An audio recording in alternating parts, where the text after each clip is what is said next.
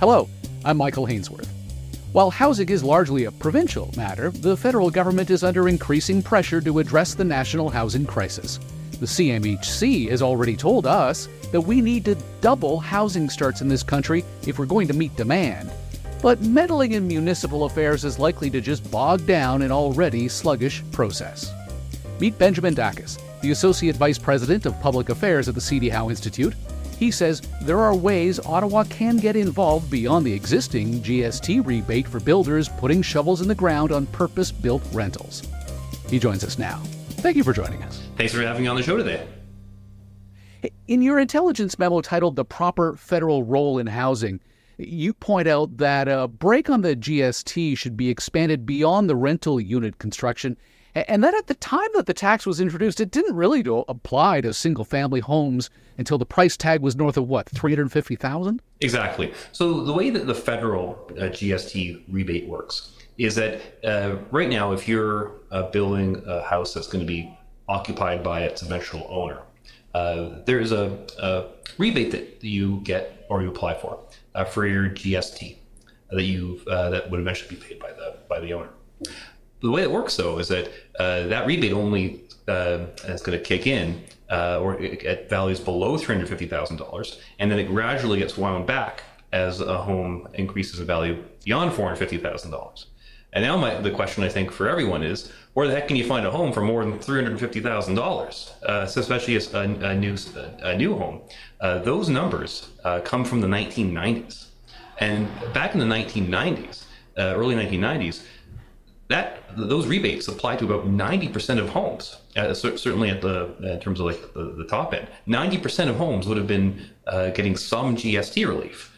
Now it's the exact opposite where 90% of homes uh, are, are, are going to be uh, paying most of the gst so the fact that these thresholds have not been indexed to inflation for decades is driving a huge increase in price in construction costs for new homes yeah, I think in 1990, 350 grand would get you what we would have derisively referred to as a McMansion. Exactly. now, when we spoke with the CMHC on the podcast uh, about these issues, they did point out that it wasn't just single family homes we needed to focus on. We did need to focus on purpose built rentals. And, and for rentals, if the GST break was a good start, how would rethinking depreciating thresholds for owners of rental buildings take the idea to the next level as you suggest. Exactly. So there are some really deep questions I think we need to ask ourselves in the tax system about how we treat uh, income for rental properties. Because, for example, rental income uh, in in the residential sector uh, is up against uh, capital gains income that, for most people who own a home, is tax free. We're not talking about re- you know rental income versus capital gains uh, in- income in the regular economy where there is an attempt, at least in terms of equalization, uh, even even though there's only a, uh, a, partial inclusion. Here, there's no inclusion of, of capital gains, so it's a very different world even to begin with. So then you start getting into some questions about some of the tactical or specific things that you want to do on on rental income. Uh, cap, uh, depreciation is one starting point. Uh, there's uh, other ideas out there in terms of creating a, a bigger, a broader investment tax credit uh, for for investment in uh, low income or affordable or attainable uh, uh rental rental housing.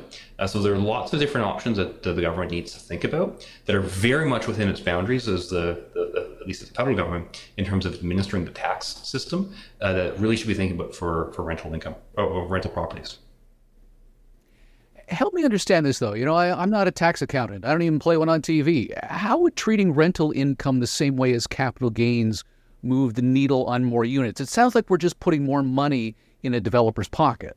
Yeah, it's worth keeping in mind that the rent, the rental system, uh, being a, a, a, owner of a, a, rental property, is a brutal business.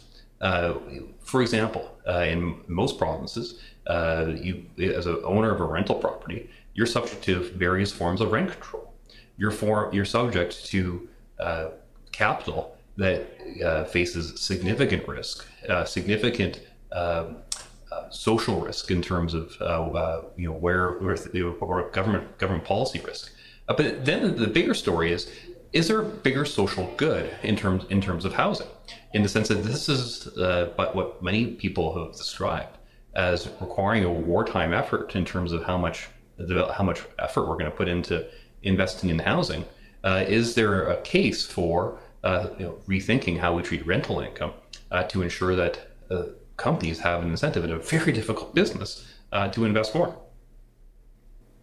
So at the end of the day, this would mean that I put up a, a, building that's designed to be rented out, and the income I get from that would be pure profit. I don't have to give it back to the government. That's what incentivizes me to have an apartment building for rent in the first place. Yeah. So again, these you know the the, the approach that we take in Canada, which is uh, the right one to, to get uh, as much housing built as possible, as, afford, as affordably to uh, the government and taxpayers as possible, is uh, is private developers. This is the way in which we can uh, get more housing built.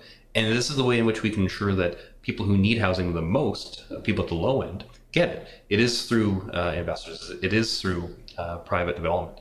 The question becomes what are the, the right ways in which we, through the tax system, uh, can encourage investment? One of the things that's really tricky in, in the, in the rental world is that there's various different t- tax treatments uh, of, a, of, a, wide variety of providers. There's lots of nonprofit providers. There are uh, providers uh, that are real estate investment trusts. They have one a, a tax system.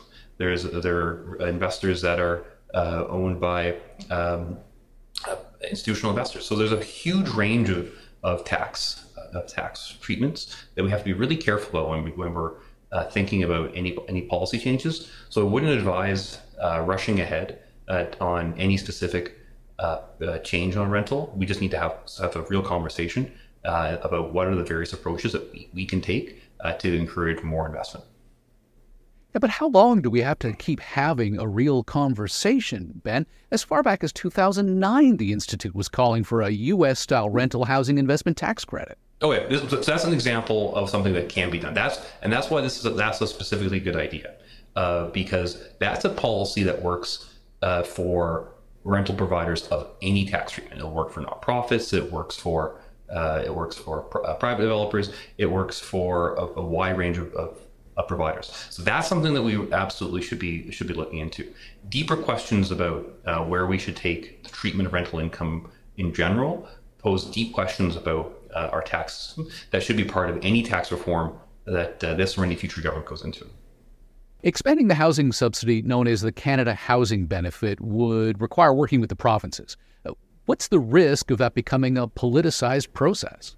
It definitely does risk becoming a politicized process whenever you have federal provincial uh, negotiation, but it has worked in the past. Uh, and the system that we ended up creating uh, in, back in about uh, seven or eight years ago is a really good model. The Canada Housing Benefit is a better approach to supporting a wide range of people in housing need because rather than other approaches that only say support people in social housing or only support people in uh, who own, own, their homes, uh, for example, with supports for people to reduce their property taxes uh, if they own their home and have low income. Uh, the Canada Housing Benefit supports people across the housing spectrum, and so it's neutral as to whether uh, you know what kind of home that you're going to be in.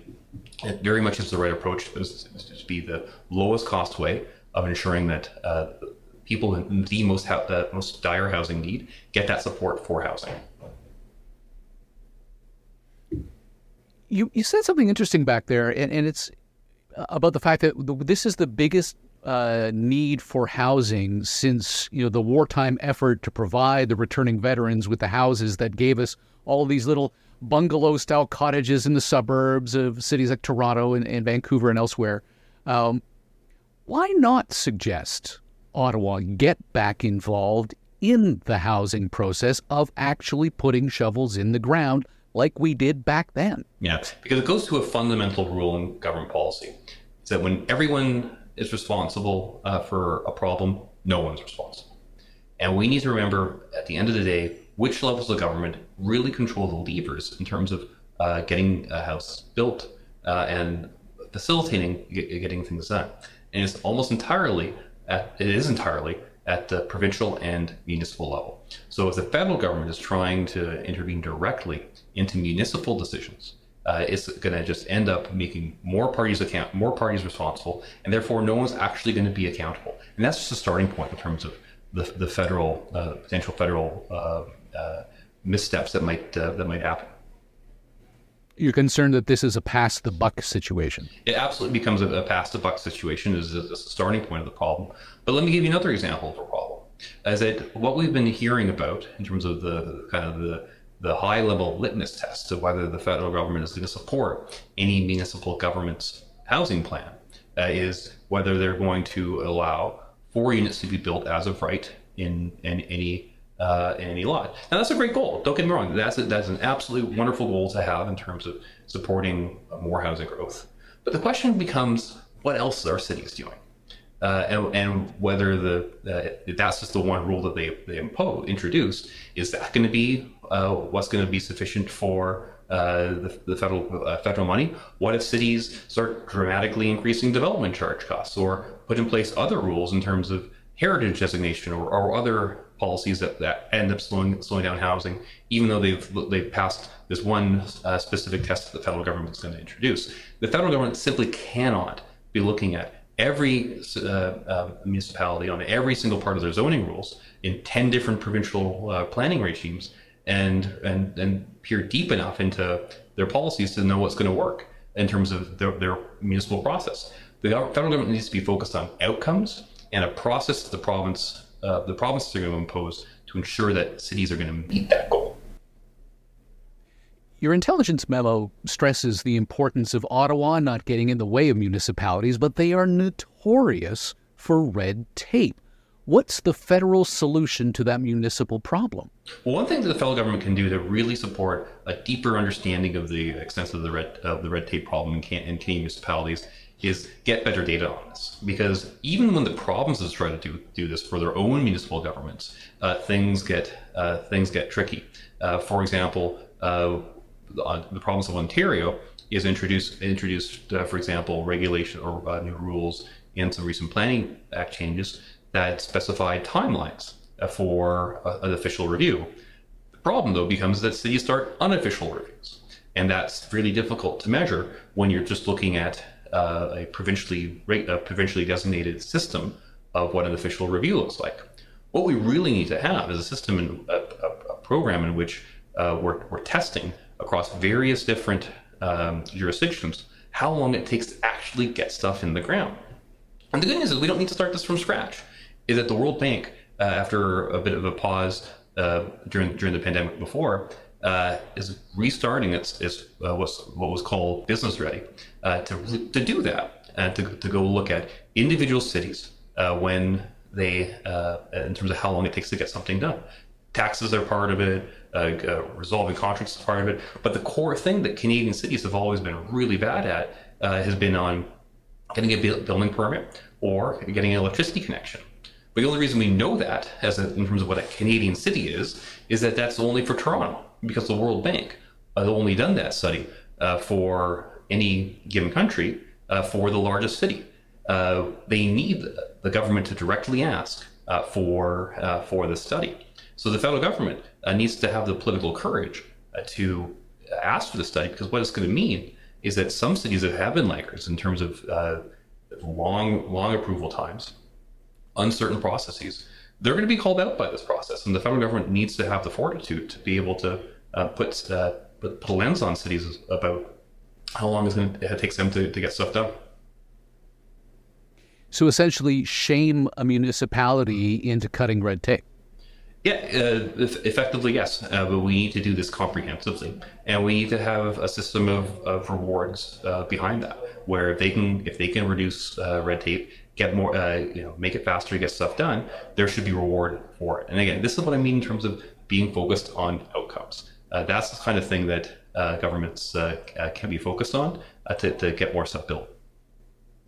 Yeah, the World Bank idea is an interesting thought, particularly because then it sort of takes the hot potato out of the hands of the federal government, uh, creates a layer of transparency, and it's an independent third party making these assessments. Exactly. There's no lobbying the World Bank in terms of uh, at least at least there shouldn't be uh, because they're going to be this is something to be to be blunt about it. This is a problem that the World Bank faced in terms of why they stopped the process before. They're now going to be, in my opinion, very sensitive to that in terms of uh, making sure that that does not happen anymore. Uh, so if they can uh, be the, the, group that's going to um, uh, administer this, this, this system, it's going to be much easier for the federal government to be able to say, uh, hands, well, our hands are tied in terms of the outcome that we're measuring. We're, we're going to be focused on what they're going to be uh, uh, measuring, and we will be rewarding based on that. So, Benjamin, if there was a public policy analyst or a policy maker watching or listening to this conversation, if there was one thing you wanted them to walk away with, what would it be? It's that the federal government needs to really empower the provinces and really drive the provinces uh, to administer housing reform. Uh, we're seeing this, this right now in terms of the, the, provincial level, uh, a lot, uh, you know, stepping back from some of their commitments. What we saw uh, uh, in mid October, mid late October, of the province of Ontario reversing some of the official plan changes is going to be quite dramatically negative in terms of housing uh, housing supply. Uh, that's just an example of the sort of things that the province the provinces really have to administer uh, for uh, municipalities to act, and it's the federal government that should be really working with the provinces to create a system like official plan amendments, as an example, or whatever system is going to uh, take place after this, to really uh, make sure that municipalities get stuff built as the, again, when the federal government's directly intervening in hundreds of different municipal governments, uh, it's going to take, it's not going to be scalable. It's not going to be able to think long term, but it can work with the provinces. But you know, ten provinces and frankly fewer than that that are really the source of the problem, and it can create the right incentives with them to ensure that uh, uh, they are setting the, the right framework for municipalities to get stuff built. Ben, it's always great speaking with you. Thank you for your time and insight. Thanks for having me on.